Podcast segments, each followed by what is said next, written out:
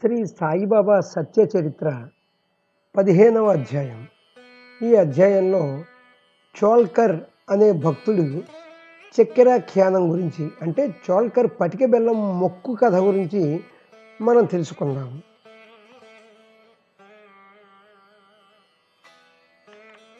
ప్రేమాళుడైన ఒక భక్తుడు సాయిబాబాని ఏమని ప్రార్థించాడో అతనికి దర్శనమిచ్చి బాబా అతని పట్ల ఎలా ప్రసన్నమయ్యారో వినండి. అంటే హేమాడు పంతు ఎలా రచించాడంటే పిల్లలకి పాలిచ్చి బయటికి వెళ్ళిన పిల్లి మళ్ళీ తిరిగి వచ్చి దాని పిల్లలు మళ్ళీ మళ్ళీ ప్రేమతో పాలు తాగేందుకు దగ్గరికి వెళతాయి ఆ తల్లి దగ్గరికి.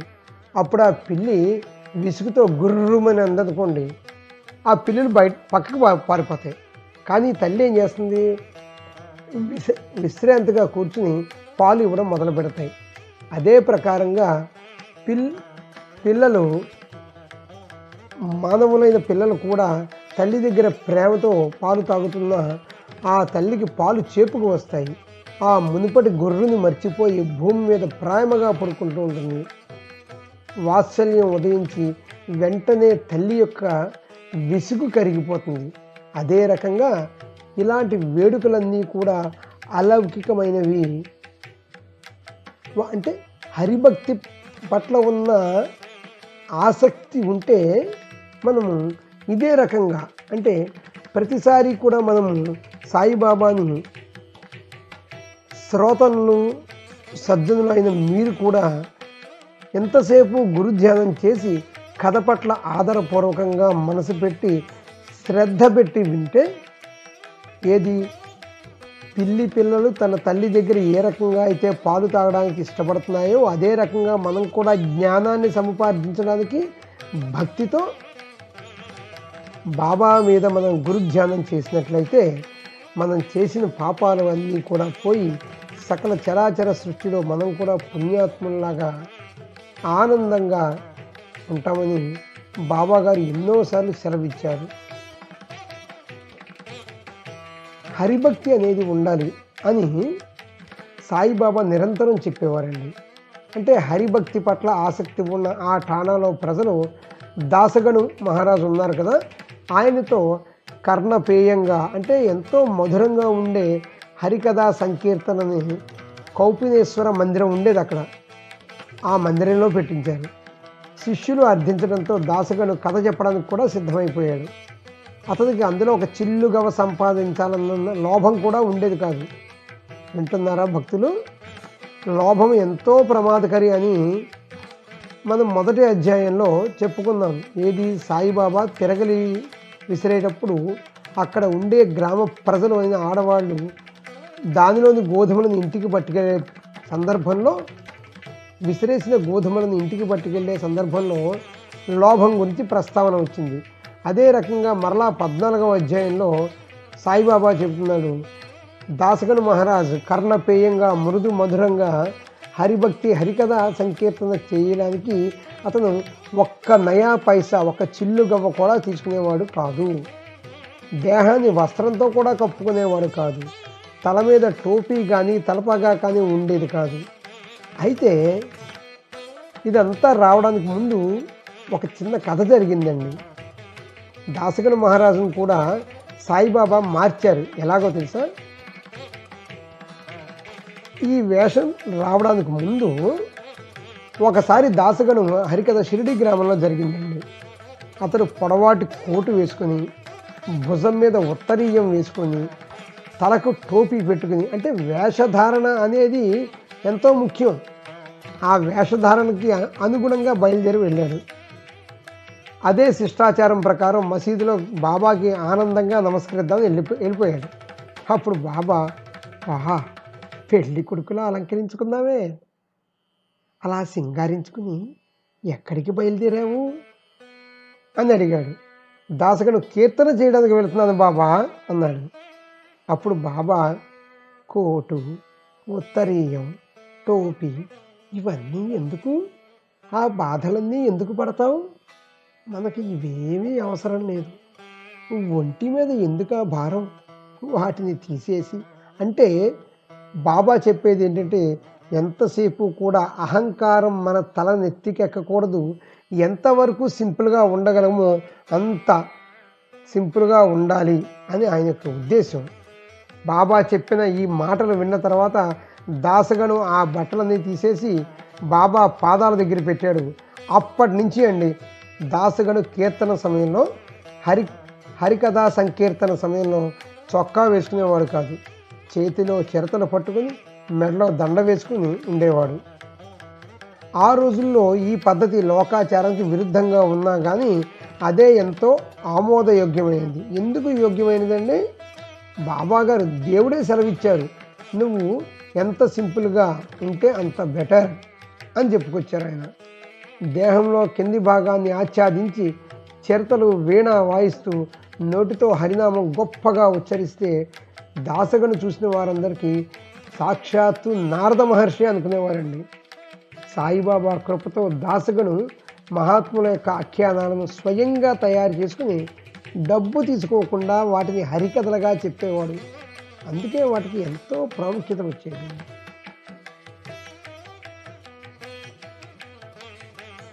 ఇప్పుడు చోల్కర్ అనే మంచి శ్రద్ధాశక్తులున్న ఒక భక్తుడి గురించి తెలుసుకుందాము దాసగణం యొక్క కీర్తనలు హరికథ సంకీర్తనలు చేస్తారు కదా ఆయన. అవన్నీ విన్న తర్వాత ఈ చోళ్కరు భక్తునికి సాయిబాబా మీద అమితమైన ప్రేమ పుట్టింది. ఓ దయామయ సాయినాథ ఈ దీనుని అనుగ్రహించు. కుటుంబ భారం మోయలేకపోతున్నాను అని అంటే అతను ఎంతో పేదవాడు. ప్రభుత్వ కార్యాలయంలో పని చేసేవాడు అయితే అది సరిపడా ఉండేది కాదండి. కాముకులు అంటే కోరికలు బాగా ఉన్నవాళ్ళు తాము మనసులో అనుకున్న పని అయితే కడుపు నిండా భోజనం పెట్టి బ్రాహ్మణులను తృప్తిపరుస్తాము అని మొక్కుకుంటారు. శ్రీమంతుల యొక్క మొక్కులు ఎలా ఉంటాయో తెలుసా అండి? మాకు మనోకామన నెరవేరితే వెయ్యి మందికి భోజనం పెడతాం లేదా వంద గోవులు దానం ఇస్తాం. ఇలా ఉంటుందండి. అయితే ఈ చోల్కరు ఎంతో పేదవాడని చెప్పుకున్నాం కదా అతను ఈ రకంగా అంటున్నాడు. దైన్యంతో ఎంతో దైన్యతతోటి బాబా నాది నిరుపేద కుటుంబం. ఎంతో శ్రమపడి పరీక్ష రాయడానికి వచ్చాను. ఆ ఉద్యోగం మీదే ఆధారపడి ఉన్నాను. శాశ్వతంగా జీతం లభించాలి అంటే పరీక్షలో ఉత్తీర్ణం కావాలి. లేకపోతే తాత్కాలిక ఉద్యోగం కూడా పోతుందండి. తమ కృపతో పరీక్షలో ఉత్తీర్ణునైతే మీ పాదాల వద్దకు హాజరవుతాను.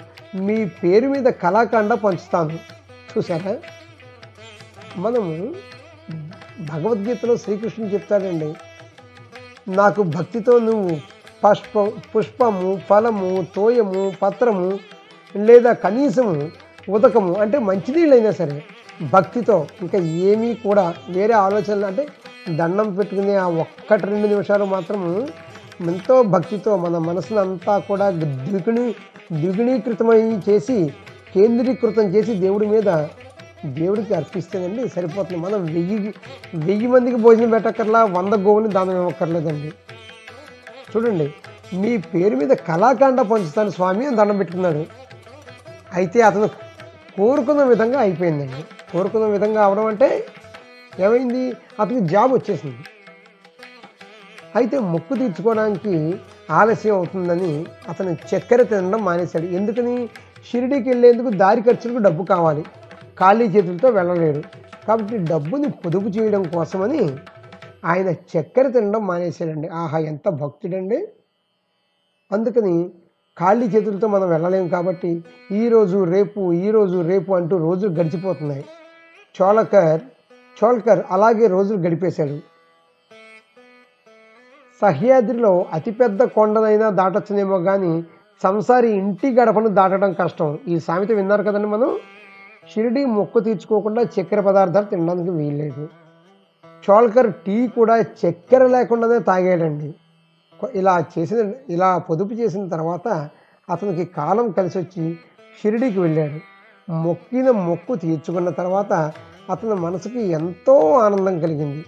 సాయిబాబా దర్శనం అవ్వగానే ఆయన పాదాలకు నమస్కరించి సాష్టాంగం చేసి సంతుష్టు సంతుష్టుడై ఈ రోజు నా మనోరథాలన్నీ సిద్ధించాయి అని మనసులో అనుకున్నాడు. వెంటనే అతను మసీదు దగ్గర ఉన్నారు కదండి? అతని పక్కన జోగ్ అనే మరొక భక్తుడు ఉన్నాడు. బాబా జోగ్తో ఇతనితో బాగా చక్కెర వేసిన టీ ఒకటి తాగించు. ఈ మాటలు చెవిలో పడగానే చోల్కర్ మనసుకి చాలా ఆశ్చర్యం అనిపించింది. జోగ్ కూడా ఆశ్చర్యం అనిపించింది.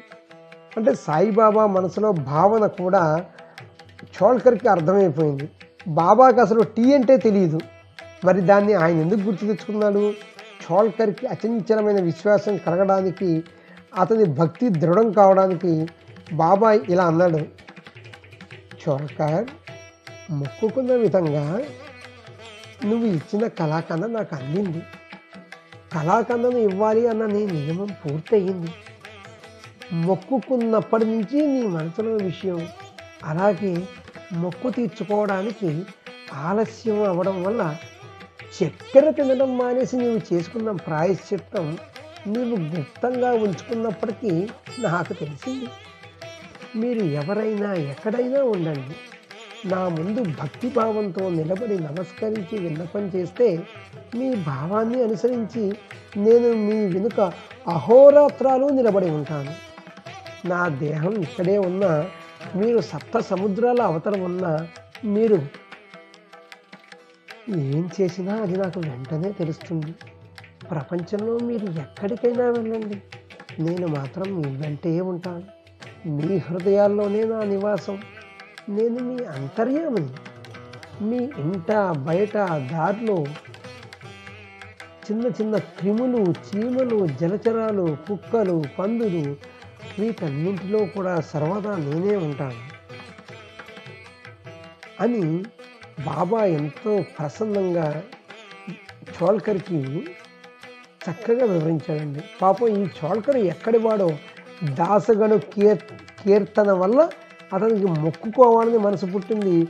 బాబా కూడా ప్రసన్నులై ఆయన యొక్క దివ్య చరణాలతో ఆశీస్సులతో చోల్కర్ యొక్క కోరికను తీర్చడము అంటే భక్తుల అందరి హితము సాధించడానికి బాబా చేసే చాతుర్యం చాలా అనూహ్యంగా ఉంటుందండి. ఇలాంటిది బాబా లీలను మరొకటి వర్ణిస్తాను. ఒకసారి బాబా మసీదులో తమ ఆసనం మీద కూర్చున్నప్పుడు ఆయన ఎదురుకుండా ఒక భక్తుడు ఓ బల్లి చిక్ చిక్ మని అర అరవడం విన్నాడు. బల్లి ఒంటి మీద పడటము బల్లి అరుపు ఇవన్నీ కూడా తర్వాత సంభవించబోయేదాన్ని తర్వాత జరగబోయేదాన్ని సూచిస్తాయి. కనుక ఆ భక్తుడు బాబా ఈ పక్కనున్న గోడ మీద బల్లి ఎందుకలా అరుస్తోంది? దాని మనసులో ఏముంది? ఇది అశుభం ఏం కాదు కదా అన్నాడు.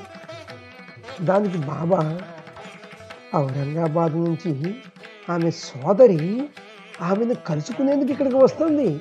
అందుకే ఆనందంతో అరుస్తుంది. అప్పుడు ఆ భక్తుడికి మతిపోయిందండి. బల్లి అనేది ఎంత ప్రాణి? దానికి అమ్మా నాన్నలేంటి? అన్నా చెల్లెళ్ళేంటి దానికి సంసారం ఏంటి? అని భక్తుడు మనసులో సంశయంతో ఉండిపోయాడు. ఇంతలో ఔరంగాబాద్ నుంచి ఒక వ్యక్తి బాబా దర్శనం చేసుకోవడానికి గుర్రం మీద వచ్చాడు. అప్పుడు బాబా వారు స్నానం చేస్తున్నారు. ఆ వచ్చిన భక్తుడు ఇంకా ముందుకు వెళ్ళాలండి. అంటే బా వెళ్ళే దారిలో బాబాని దర్శనం చేసుకోవడం కోసం ఆగాడు. గుర్రాన్ని కొంచెం మేత కోసమని వీధులకు బయలుదేరాడు. మేత కొందామని చెప్పేసి గుర్రం తినడానికి ఈ కొత్త ప్రయాణికుడి వైపు బాబాను ప్రశ్నించిన భక్తుడు ఆశ్చర్యంగా చూస్తున్నాడు. ఎందుకని? ఆ ప్రయాణికుడికి తన భుజానికి తగిలించుకున్న సంచి అంటే శనగలవి ఉంటాయి కదా గుర్రం నోటికి కట్టే సంచి ఉంటుంది కదా చెత్తని దులిపేందుకు విదిలించాడు. భూమి మీద తిరగేసి అంటే సంచి యొక్క మూతిని తల్లకిందులుగా అందులోంచి ఒక బల్లి బయటకు వచ్చి భయం భయంగా చూసి చరచరా చరచరా పాక్కుంటూ పైకి వెళ్ళిపోయింది అంటే గోడ మీదకి వెళ్ళిపోయింది. అప్పుడు బాబా ఇందాక ప్రశ్నించిన భక్తుడితో ఇలా అన్నాడు. ఇప్పుడు దాన్ని చూడు. ఆ బల్లి సోదరి ఇదే. ఆ బల్లి యొక్క సోదరి ఇదే. దీని చమత్కారం చూడు. అన్నాడు. ఆ బల్లి సరాసరి అక్కడి నుంచి బయలుదేరి తన అక్క కూసిన శబ్దాన్ని పట్టుకుని వయ్యారాలు ఒలకపోస్తూ అక్కడికి వెళ్ళింది. అంటే ఆ బల్లులు రెండు కూడా ఆ బల్లులు రెండు కూడా గాఢంగా ఆలింగనం చేసుకుని అక్క చెల్లెండ్ర ప్రేమని ఒలగబోసుకున్నాయి ఏమండి? ఔరంగాబాదు ఎక్కడ? షిరిడీ గ్రామం ఎక్కడ? ఎంత చిత్రం అండి. ఆ గుర్రపు స్వారీ హఠాత్తుగా రావడం ఏంటి? ఆ గుర్రపు స్వారీ చేసే ప్రయాణికుడు కూడా బాబా దగ్గరికి రాలేదండి. అటు అటువైపుగా వెళుతూ బాబా దగ్గర ఆగి దర్శనం కోసం ఉన్నాడు. దాని యొక్క అంతరార్థాన్ని బాబా చెప్పిన అనుభవం కూడా మనము జిజ్ఞాసుగా తెలుసుకోవాలి. అనేక సార్లు బలులు అరుస్తూ ఉంటాయి. ఇది అందరికీ తెలుసు. అయితే ఆ శబ్దాలకి అర్థం బల్లికి సంబంధించిన సమా సమాచారం ఎప్పుడైనా ఎవరన్నా అడుగుతావా? మీరు గమనించండి. అంటే పైన బల్లి ఏదో అరుస్తుంది అంటే ఏదో అనర్థం జరిగిపోతుంది అనుకుంటాము. అదే సమయంలో నోటితో కృష్ణ కృష్ణ అని అంటాము. అప్పుడు ఆ బల్లి శబ్దం ఆగిపోతుంది అంటారు. కానీ బాబా వివరించిన ఔరంగాబాద్ నుంచి దాని యొక్క చెల్లి వస్తుంది అని వివరించారంటే ఆయన సకల చరాచర ప్రాణిల కోటిలోనూ నేనే ఉన్నాను అని ఆయన చెప్పిన మాటలకు నిజ ని- నిరూపణగా ఈ అధ్యాయాన్ని చెప్పదలుచుకున్నారు. సర్వులకి శుభమస్తు. ఈ ప్రకారంగా సత్పురుషులు సజ్జనులచే ప్రేరణ కలిగించిన భక్త హేమాడ్ పంత్ రచించిన శ్రీ సాయి సమర్థుల సత్య చరిత్రలోని చోల్కర్ చక్కెరోపాకి చక్కెరఖ్యానం అనే పేరు గల పదిహేనవ అధ్యాయం ముగిసింది. శ్రీ సద్గురు సాయినాథార్పణమస్తు శుభం భవతు.